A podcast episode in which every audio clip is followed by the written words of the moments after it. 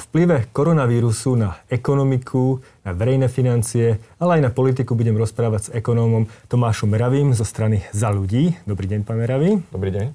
Vítam vás tu u nás. E, pán Meravý, keď som s vami rozprával pred voľbami, tak e, pre mňa ste boli potenciálnym ministrom financí. Nestalo sa a momentálne nie ste ani v parlamente. E, je to pre vás sklamanie? Samozrejme, veľmi ťažko by som skrýval, že ide, ide o sklamanie. Samozrejme, naša strana výsledkom zaostala za očakávaniami aj asi našo, našho vedenia a aj našich členov. U nás v strane momentálne prebiehajú diskusie o tom, ako, akým smerom sa ďalej má strana vyberať. Budeme zrejme aj analyzovať dôsledok volieb, dôsledok toho výsledku, ktorý sme dosiahli.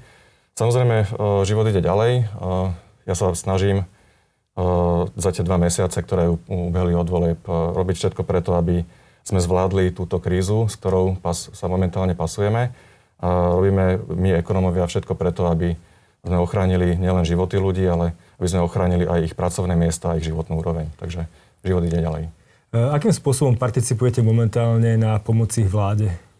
Eh, som členom ekonomického krizového štábu, eh, ktorý sa stretáva eh, približne dvakrát do týždňa, raz s ministrom financí a potom s predsedom vlády na úrade vlády. Sedíme tam viacerí ekonomovia, napríklad pán Šramko, riaditeľ rozpočtovej rady, pán Jan ďalej Ludo Odor a ďal, mnohí ďalší veľmi kvalitní ekonomovia. Diskutujeme vlastne práve na tú tému, čo v súčasnej situácii robiť. Diskutujeme napríklad o tom, aké opatrenia zavádzať, ako napríklad urýchliť to zavádzanie, akým spôsobom môžeme napríklad aj naštartovať ekonomiku, potom keď táto kríza doznie a analizujeme napríklad aj, aj rôzne veci, ktoré priamo možno nesúvisia s ňou, ale kde nás, nás sa pán premiér pýta napríklad na situáciu v eurozóne. Momentálne vidíme, že tá priorita e, pána premiéra je ochrana zdravia ľudí.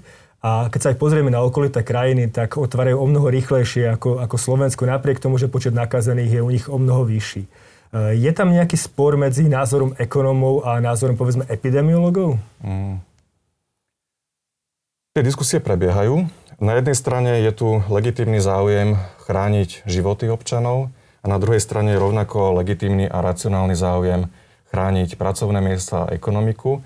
A medzi tým samozrejme môžu môžu existovať isté trenice, ale musím povedať, že ja aj chápem postoj premiéra, ktorý bol doteraz taký tvrdý. E, je pravda, že Slovensko v porovnaní s ostatnými štátmi má naozaj veľmi nízke čísla nakazených, aj veľmi nízke e, čísla úmrtí, to je veľmi dobré. Na druhej strane, práve vďaka tomu, že sa nám podarilo ten nábeh e, tejto pandémie spomaliť, tak u nás má tým pádom o čosi dlhší priebeh. Ja sám som pánovi premiérovi navrhol, že by sme sa pozreli na to, ako to prebieha v Rakúsku a že by sme aj my začali uvoľňovať tie opatrenia. A napriek prvotnému odporu potom pán premiér aj e, sa zrejme tým smerom e, odoberá. Je ale tiež pravda to, že e, tieto štáty, ktoré mali taký ten brutálnejší nábeh tej pandémie, tak z nej aj trochu rýchlejšie odišli. Dnes, keď to porovnáme s Rakúskom, Rakúsku majú dohromady asi 15,5 tisíc kumulatívnych prípadov nákazy a z toho dnes už len asi 1700 ľudí je aktuálne chorých. Čiže veľká väčšina ľudí, ktorí v Rakúsku ochoreli na koronavírus, už to má za sebou. Už e, od začiatku apríla počet chorých v Rakúsku veľmi rapidne klesá. U nás nastalo také plato asi pred dvoma týždňami a preto my sme museli asi o čosi viac počkať, aby sme mali istotu, že aj na Slovensku tá pandémia bude na ústupe, aby sme neriskovali to, že by sme predčasne otvorili ekonomiku a že by sme sa dostali na takú exponenciálu, že by sa začal ten vírus nekontrolovane šíriť. Dnes už sme v tom stave, podobnom ako v Rakúsku, že ten počet chorých e, ústavične klesá, počet nových prípadov každý deň sa pohybuje radovo len v niekoľkých prípadoch. E, myslím, že včera to bolo 8 nových prípadov. A na druhej strane e, každý dňom sa stovky ľudí ako keby liečia z toho vírusu, takže už aj, už aj dnes Slovensko je na takej zostupnej krivke, preto je úplne správne, že vláda aj začala konečne zrýchlene pristupovať k otváraniu obchodov a prevádzok. Takže myslíte, že vláda koná momentálne v podstate aktuálne, že, že, že tie otvárania sú správne, že ne, nezaostáva za ostatnými krajinami? Myslíte, že skutočne jej postoj je racionálny? Myslím si, že vláda robí všetko, čo je v jej silách, robí to najlepšie, čo môže. Tie diskus, tá situácia je veľmi komplikovaná, zložitá a ťažká, takže tam potom lietajú aj nejaké také emócie, ale uh, naozaj je, je síce pravda, že otvárame neskôr ako iné krajiny, ale je to preto, pretože e, tá krivka nábehu tej pandémie je u nás iná. A hovoríte, že lietajú emócie. Medzi kým lietajú emócie? Tak myslím si, že nie je žiadne tajomstvo, že e, medzi pánom premiérom e, Matovičom a medzi ministrom hospodárstva Sulíkom to trochu škrípe. Ale myslím si, že sa to, sa to urovná. Tá situácia bola, však to nie je žiadne tajomstvo, je to vidieť aj, aj v médiách, tá situácia bola spôsobená tým, že jednoducho Igor Matovič sa snažil veľmi pozerať najmä na tú zdravotnú stránku a Richard Sulik zase na tú ekonomickú. A spočiatku to veľmi, veľmi škrípalo. Nám, ekonomom, sa možno podarilo trochu aj pána premiéra presvedčiť argumentami k tomu, aby aj viacej hľadel na tú ekonomiku a verím, že tie postoje sa postupne budú, budú, budú zbližovať. Skutočne sa zdá, že tie posledné opatrenia a to zrýchlovanie, otváranie ekonomiky uh, bude aj na prospech ekonomiky. Napriek tomu tu bude veľký problém z dlhodobého hľadiska. Aj keď zatiaľ sa zdá, že ľudia to nevnímajú ako nejaký ekonomický problém, ale jednoducho ten obrovský prepad HDP bude asi veľký. Aké si myslíte, aký očakávate vy pokles uh, ekonomiky Slovenska? Je veľmi ťažké presne odhadnúť, e, aký bude pokles. Jednak recesie sa samé o sebe veľmi ťažko predpovedajú a jednak e, je tu veľká neistota spojená s tým, že my vlastne nevieme, či príde nejaká druhá vlna. Navyše naša ekonomika je veľmi otvorená a je závislá nielen na situácii u nás doma, ale vo veľkej miere je závislá aj na situácii v zahraničí. Napríklad automobilky u nás nevyrábajú alebo teda majú len veľmi obmedzenú výrobu len preto, pretože im chýbajú komponenty zo zahraničia. Nie je ani tak problém so zdravotnou situáciou alebo s nejakým veľkým prepadom dopytu, ale skôr s, s dodávkami zo Španielska, Talianska. Čiže tie, tie scenáre, ktoré sme, s ktorými sme počítali v krízovom štábe, bol, boli vrádovo od minus 5 do minus 15% A v rámci toho istá, existuje istá škála možností. Tie posledné predpovede, ktoré sú či už od Národnej banky alebo od ministerstva financí, hovoria o prepade možno nejakých 6, 7, 8 s tým, že deficit verejných financí takisto môže veľmi výrazne narásť. Takže, takže obávam sa, že naozaj bude tá recesia veľmi hlboká a toto bol jeden z dôvodov, prečo sme sa aj my snažili, my ekonómovia, snažili argumentovať, aby sa tie opatrenia začali uh, uvoľňovať. E, recesia môže byť veľmi hlboká, ale e, to, čo sa zvýši výrazne, bude pravdepodobne nezamestnanosť. Tam sú nejaké odhady z vašej strany?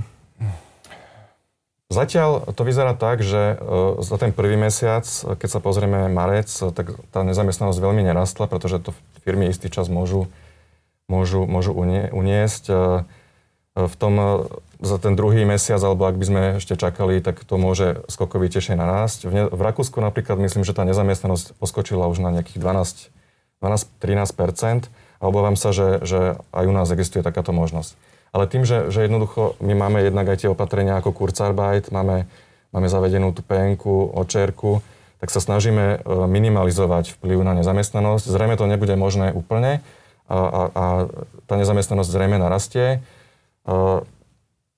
My tiež celkovo v Európe máme na rozdiel od Spojených štátov zabudované tzv. automatické stabilizátory v ekonomike, to je napríklad poistenie v nezamestnanosti, takže ľudia aj keď prídu o prácu, neprídu kompletne o celý príjem, budú mať napríklad dávku v nezamestnanosti.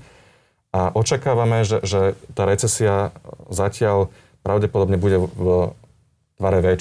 To znamená, že je tu možnosť, a verím, že to tak aj bude, že v priebehu možno dvoch rokov dojde k obnoveniu tej ekonomickej úrovne spred tejto krízy a že tak ako tento rok budeme mať veľmi hlboký prepad, že budúci rok zase budeme mať veľký rast HDP. Takže to ste pomerne optimista, ak očakávate väčko, aj keď, keď hovoríte ku koncu budúceho roka ten, ten výrazný nárast, že bude v podstate rovnaký, ako bol teraz e, prepad. Myslíte si, že tam nebudú dlhodobé štruktúrálne zmeny koronavírusu na fungovanie ekonomiky? Ten, ten rast nebude úplne taký vysoký, aký bol ten prepad. Zrejme budeme potrebovať možno dva roky, aby sme sa dostali, dostali z, tej, z, tej, e, z toho prepadu. E, štruktúrálne dlhodobé zmeny nepochybne budú. je zrejme, že tie odvetvia, ktoré sú najviac postihnuté touto krízou, to, to, je, to je cestovný ruch alebo doprava, tie budú musieť fungovať zrejme v inom režime. Už dnes sledujeme, že, že tá kríza výrazne keby zmenila pomer, pomery v ekonomike. Na jednej strane obchodné reťazce, ktoré predávajú potraviny, majú dokonca veľmi vysoký nárast tržieb, ledva zvládajú nával. Veľmi dobre sa darí donáškam, napríklad čo sa týka zábavného priemyslu. Možno ste čítali, že Netflix zaznamenal veľký nárast príjmov. Na druhej strane taký ten klasický, klasické hotelierstvo, reštaurácie, tie zrejme budú musieť aj hľadať nejaké nové, nové, nové biznis modely. A pokiaľ sa bavíme napríklad o otázke, akým spôsobom potom stimulovať ekonomiku, keď doznie ten prepad, pri minulej kríze spred 11 rokov napríklad bolo použité šrotovné. Dnes by som sa možno prihovaral za to, že by sme hľadali cestu skôr ako pomôcť týmto zasiahnutým sektorom v sektore služieb. A problém eh, možno nebude iba prepad HDP, možno nebude problém iba rast nezamestnanosti, ale aj to, že mnoho podnikateľov, eh, firiem prichádza o svoj kapitál. Mm. To znamená, že musia eh, použiť svoje rezervy, ak nejaké majú, ak nie, tak môžu sa zadlžiť a možno skrachovať. Mm. To znamená, že tie štruktúrálne zmeny môžu byť aj na ich strane, že tu môžeme vidieť veľký krach firiem, čo zatiaľ, zatiaľ nie je vidieť. Myslíte si, že sa k tomu príde, alebo, alebo ste optimistá a veríte, že súčasné opatrenia dokážu tú situáciu zachrániť? Priznám sa úplne, neviem presne povedať, koľko firiem príde o kapitál alebo bude musieť skrachovať. To riziko tam samozrejme je. My si ho veľmi uvedomujeme a nevieme veľmi e, povedať, e, koľko, koľko firiem bude zasiahnutých. Robíme všetko preto, aby to bolo čo najmenej. E, tie balíčky viac menej boli práve na, nastavené na to, aby najviac pomohli tým firmám, ktoré budú čeliť existenčným problémom z hľadiska cash flow, my napríklad dostávame podnety od firiem, ktoré boli rastúce, rastúcimi firmami a ktoré nevedia vydokumentovať pokles tržieb, ale takisto pravdepodobne budú mať problémy, pretože počítali s tým rastom. A jednoducho tá pomoc štátu je obmedzená. A je obmedzená napríklad aj z toho dôvodu, že minulá vláda zanechala verejné financie naozaj, v dezolátnom stave. Keď sme prvýkrát sa oboznámali so situáciou, tak sme boli doslova šokovaní z toho, že naozaj smerácká vláda zanechala úplne vyprázdnenú špajzu. Deficit verejných financií by bol pravdepodobne aj bez vplyvu tejto krízy dosiahol možno 2,5 alebo takmer 3% HDP. V situácii, keď e, máte problém s likviditou v celej ekonomike aj v finančných trhoch vám vysychajú ako keby toky, keď vám rastú spredy a rizikové príražky, najmä pre krajiny, ktoré nie sú tými tzv.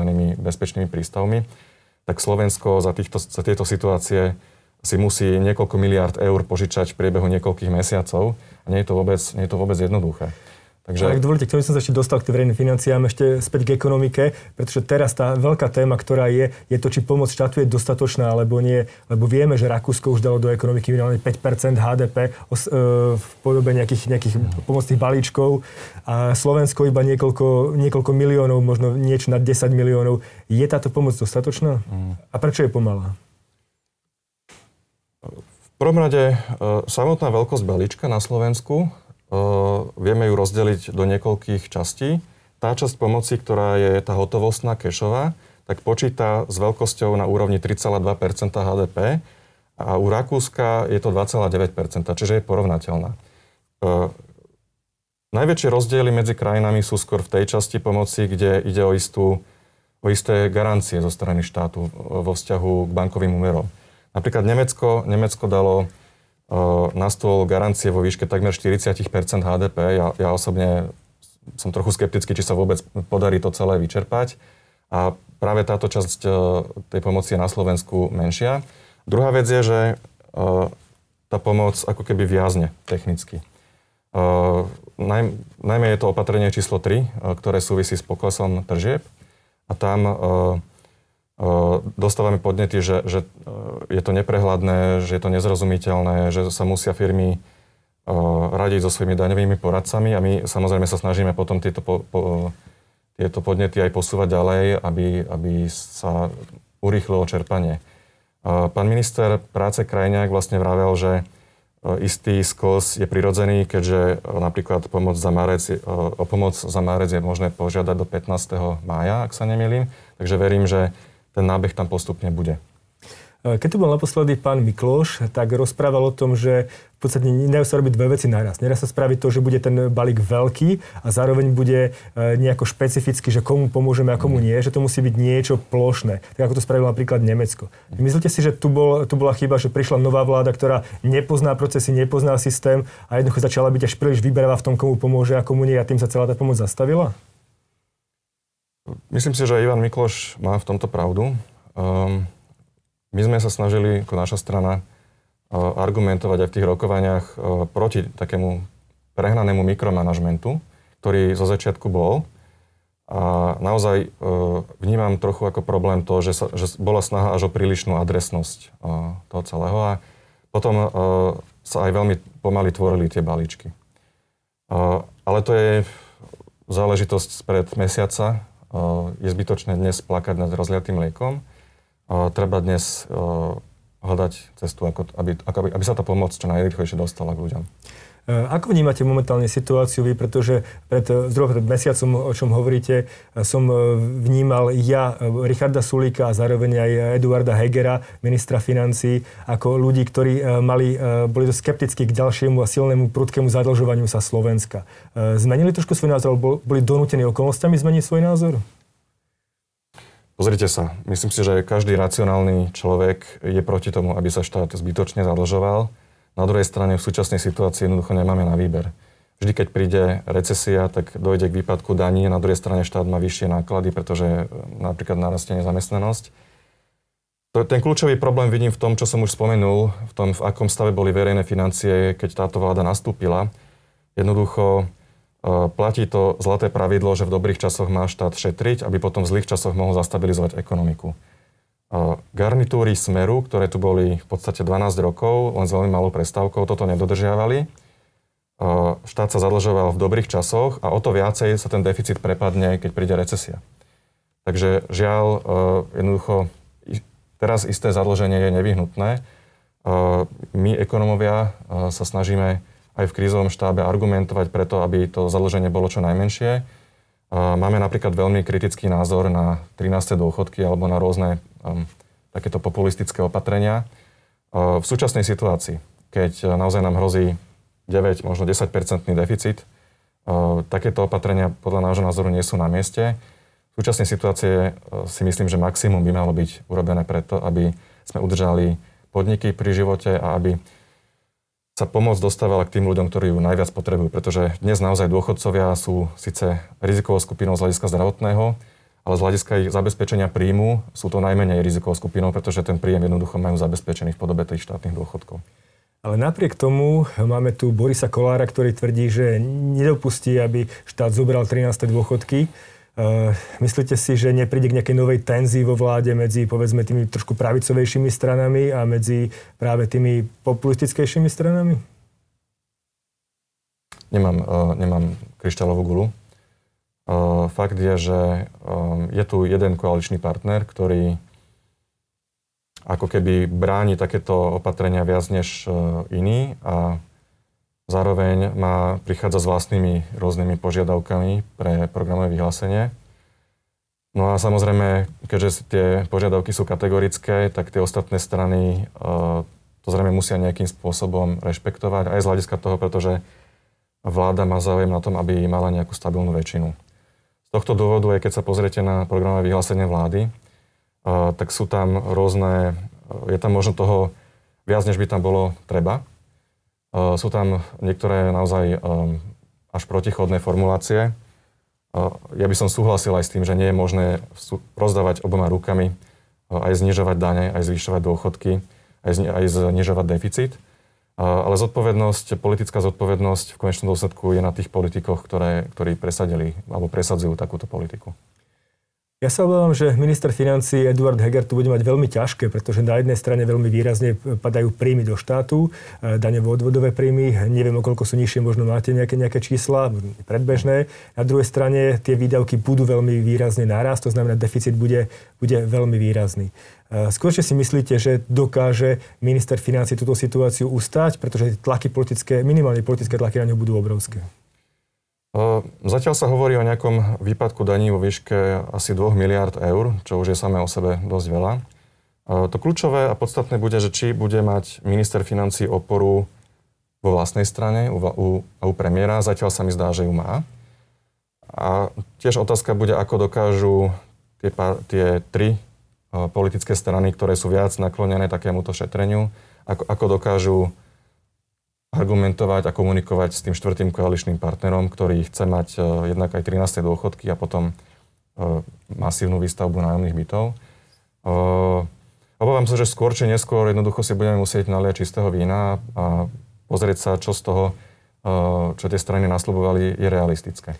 Ale máme tu aj stranu ako Olano, ktorá slubuje obrovské výdavky do zdravotníctva, čo je v podstate podobné ako sú, ako sú nájomné, nájomné byty. Tam sa jedná o miliardy alebo stovky miliónov minimálne, ktoré, ktoré chcú. Nová nemocnica na Boroch, zvyšovanie platov, sestier a tak ďalej. Pritom tu máme deficit mm. zdravotných poisťovní a ostatné veci. To znamená, e, nemyslíte si, že tam môže prísť opäť k nejakému rozporu medzi, medzi tými dvomi stranami, ako je Olano a Smerodina versus e, vy, ktorí máte trošku pragmatickejší postoj k štátnemu deficitu? E, keď sa pozrieme na zdravotníctvo, tak tam by som nehodnotil tú situáciu možno až takto kriticky. Nakoniec aj, aj za ľudí malo v programe nové investície do zdravotníctva. Zároveň my sa domnievame, že v zdravotníctve existujú veľké vnútorné rezervy pre, pre investície. Čo sa týka toho tvrdenia v programu vyhlásení vlády, že, že vlastne chceme po vzore vyspelých krajín ako keby zvyšovať výdavky na niektoré rezorty, e, napríklad školstvo, zdravotníctva. Principiálne, principiálne to nie je nesprávny cieľ, ale musí to byť realizované e, za podmienok vnútorných úspor v systéme. No a to bude, to bude ťažké, pretože e, mnohí ľudia, ktorí prišli teraz aj do vlády, aj na ministerské posty, nemajú dostatočné skúsenosti a možno len mesiace budú hľadať, kde by tie rezervy mohli nájsť, ale to už je iná hmm. otázka. Poďme naspäť k tomu vládnemu deficitu, ktorý už tento rok môže presiahnuť, e, alebo deficitu verejných financí, ktorý môže presiahnuť 60% HDP. Tým pádom už porušíme maastrichtské kritéria a, a určite porušíme dlhovú brzdu. Že môžeme očakávať, že zákon o dlhovej brzde bude musieť byť teraz e, nejakým spôsobom novelizovaný? Ja osobne by som bol veľmi opatrný, pokiaľ ide o zmeny pri dlhovej brzde. Uh, najmä ak ide o vládu, ktorá má ústavnú väčšinu a ktorá má tú možnosť.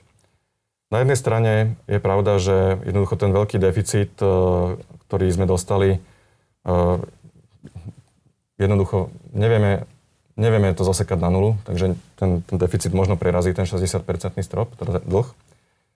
Na druhej strane Myslím si, že by nebolo dobrým signálom, ak by vláda disponujúca ústavnou väčšinou veľmi ľahko vážne menila ústavnú dlhovú brzdu.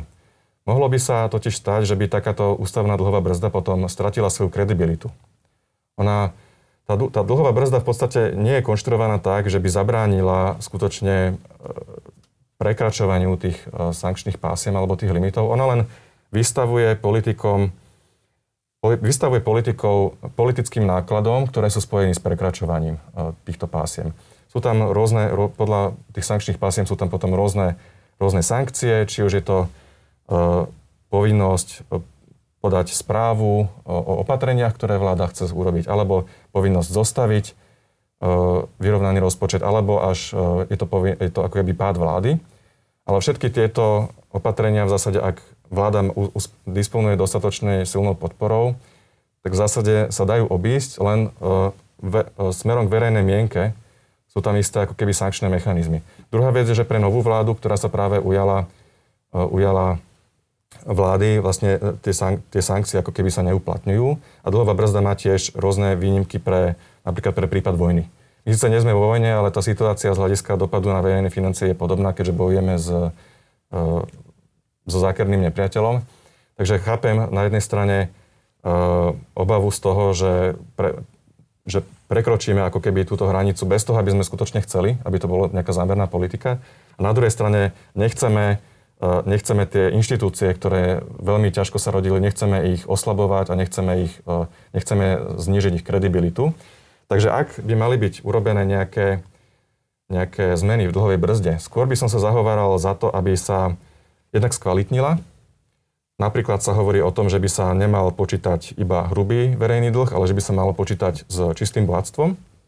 Čiže mal by byť rozdiel medzi tým, či si požičiate a tie peniaze prejete, alebo či si požičiate a predzasobíte sa napríklad hotovosťou. A zároveň, e, zároveň mali, by sa, mali by sme možno vyčleniť tú časť nákladov, ktoré idú napríklad na investície alebo tú časť nákladov, ktoré, ktoré sú spôsobené práve takouto krízovou situáciou. Ja osobne nie som za to, aby sa posúvali povedzme tie sankčné pásma od 60% smerom hore. Ale teoreticky môže nastať aj veľmi pesimistický scenár. Pamätáme si rok 2008, 9, 11, 12, kedy v podstate ten dlh, dlh Slovenska narastol o 28%, obrovský 28%, čo by znamenalo v súčasnosti až 80% dlh voči, voči HDP. Samozrejme s tým, ako ekonomický rast bude klesať a dlh, verejný, dlh verejný, verejných financí bude rásť. Takže vidíte aj takúto možnosť, že by ten dlh skôr nemohol narazť až takto výrazne dramaticky? Bude to závisieť jednak od toho, akým spôsobom sa nám podarí tú ekonomiku znovu naštartovať, keď táto kríza prejde. A bude to závisieť aj od toho, či tá koalícia bude mať uh, dostatočnú odvahu uh, naozaj ten rozpočet strážiť. Ten dlh v roku 2008 až 2012 narástol zásadným spôsobom, mimo iné aj kvôli tomu, že vtedajší uh, minister financí Jan Počiatek svoje povinnosti zanedbával. Že jednoducho neskoro eh, začal, začal konať. Eh, myslím, že jeden rok dokonca ani nepredložil včas štátny záverečný účet. Čiže počiatek je, je známe tým, že jednoducho sa na celý ten manažment tej krízy vtedy s prepačením vykašľal. Ja veľmi dúfam, že súčasná vládna koalícia bude mať väčšiu odvahu naozaj bojovať proti tomuto zadlženiu.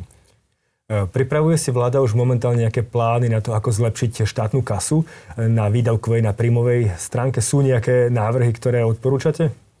E, áno, o takýchto opatreniach e, v krízovom štábe ekonomov rokujeme. E, pokiaľ viem, pán minister financí si veľmi zakladá na cieli zlepšiť výber DPH. Chcel by plošnejšie zaviesť reverse charge, ktorý doteraz bol, patril medzi také úspešnejšie opatrenia z hľadiska znižovania unikov DPH. Na druhej strane je napísané v programom vyhlásení a na tomto je aj zhoda, že strany vládnej koalície by chceli zmeniť daňový mix takým prorastovejším spôsobom, čiže napríklad znížiť e, dane z práce a celkovo z ekonomickej aktivity a preniesť tú daňovú záťaž na povedzme ekologické dane, na spotrebu a majetok. Verím, že, verím, že na, ten potenciál reformy tu je a že bude aj tá ochota. E, na strane výdavkov hovorím, tam je najmä jeden koaličný partner, ktorý sa bráni tomu, aby, aby boli robené nejaké zásadnejšie, zásadnejšie škrty v tých sociálnych balíčkoch, ktoré ja osobne považujem skôr za populistické balíčky. Ale verím, že je, takisto je tu priestor napríklad pre znižovanie prezamestnanosti. Slovensko má napríklad veľmi vysoký počet policajtov na jedného obyvateľa. Je tu, verím, že je tu veľmi silný drive bojovať proti korupcii a proti plýtvaniu vo verejnom obstarávaní. Pani Remišová zrušila len nedávno dve plánované verejné obstarávania. Takže, takže myslím si, že ten potenciál pre úspory tu je. Potenciál určite, ale ak hovoríme o DPH, to je vec, o ktorej sa baví, alebo bola celá predvolebná kampaň o tom, že je tu možná úspora možno 600 miliónov eur. Stále je to ale radikálne málo proti tom, tým, tej diere, ktorá, ktorá tu už je a ešte bude v budúcnosti. To znamená, že DPH nás určite nezachráni. Otázka je na strane príjmov. Ako zvyšovať e, príjmy? Rozmýšľa sa o tom, že sa zvýšia nejaké, nejaké dane nad rámec toho, čo možno bolo v programu vyhlásení vlády? Hmm. Táto vládna koalícia nechce zväčšovať celkovú mieru prerozdeľovania, nechce zväčšovať dane, dokonca Saska má pomerne akože jasný názor na to, že oni nechcú ani zvyšovať dane. Pokiaľ bude treba niekde aj zvyšovať príjmy, okrem boju, boju proti daňovým únikom, ja vidím priestor napríklad v eliminácii rôznych špeciálnych výnimiek, znížených sadzieb, takých, ktoré sú nesystémové, existuje napríklad znížená sadzba spotrebnej dane z tichého vína. My dokonca napríklad v tejto dobe, eh, tejto dobe, keď sa dostáva do popredia boj proti eh, emisiám CO2, tak na Slovensku je znížená sadzba spotrebnej dane pre čierne uhlie.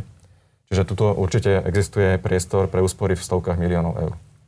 Ale to samozrejme vytvorí na druhej strane nejaké negatívne reakcie nejakých záujmových skupín alebo tých firiem, ktoré sú tým dotknuté, alebo tej časti obyvateľstva, ktoré tým budú dotknuté. Takže opäť tu pôjde o nejaké silné politické tlaky, ktoré možno nemusíte ustať možno aj vzhľadom k tomu, že budete chcieť znižovať sociálne výdavky. Myslíte si, že táto vláda bude stabilná aj napriek tomu, že tá situácia je veľmi komplikovaná a bude tam tlak z každej strany? Ale tlaky máte v politike vždy, veď predsa o tom je politika. Keby sme na Slovensku odmietali bojovať s rôznymi záujmovými skupinami, tak e, by sme sa možno ani nedostali do Európskej únie. Jednoducho Ja si veľmi dobre pamätám éru dvoch Zurindových vlád, keď podľa môjho názoru Slovensko urobilo veľký pokrok.